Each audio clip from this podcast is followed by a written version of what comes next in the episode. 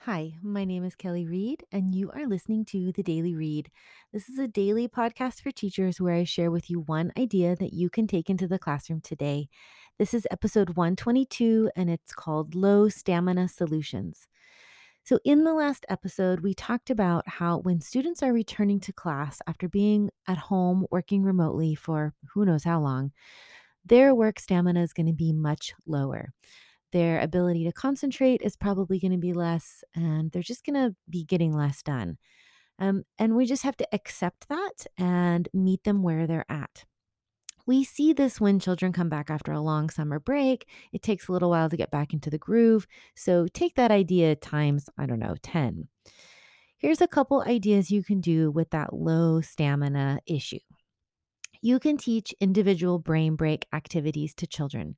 These are things that kids can do when they notice that they're having trouble concentrating.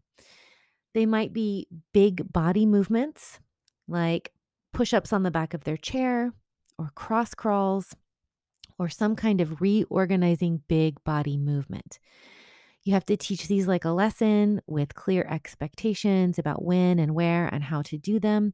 And then you have to empower the kids to actually do it if you're um, letting them do these individually. You can also have children do creative activities like a coloring page or a puzzle sheet. I really had a hard time doing this in my classroom because it just didn't feel academic enough.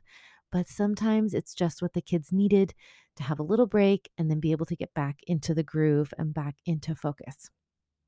So make sure to have plans for when the group is done. So, if you have a group of students and maybe it's the end of the morning or the end of the afternoon, and there's just not going to be any more work happening, make sure you have some ideas and some plans ready to go. Maybe it's a calm group activity, a social emotional type of activity. Um, maybe it's some silent reading time. Uh, it might also be a good time to get out handwork like crocheting, knitting, weaving, embroidery by staying flexible and being responsive to the group that's in front of us, um, we can be better teachers, right? So I try not to be caught um, trying to make kids concentrate when their brains are just done. So have some low stamina solutions on hand um, and be ready to put them into practice as those kids are coming back into our classrooms. Share with me your low stamina solutions. I would love to have more tools in my own toolbox. You can send me an email at the daily read podcast at gmail.com. Thanks so much for listening, you guys.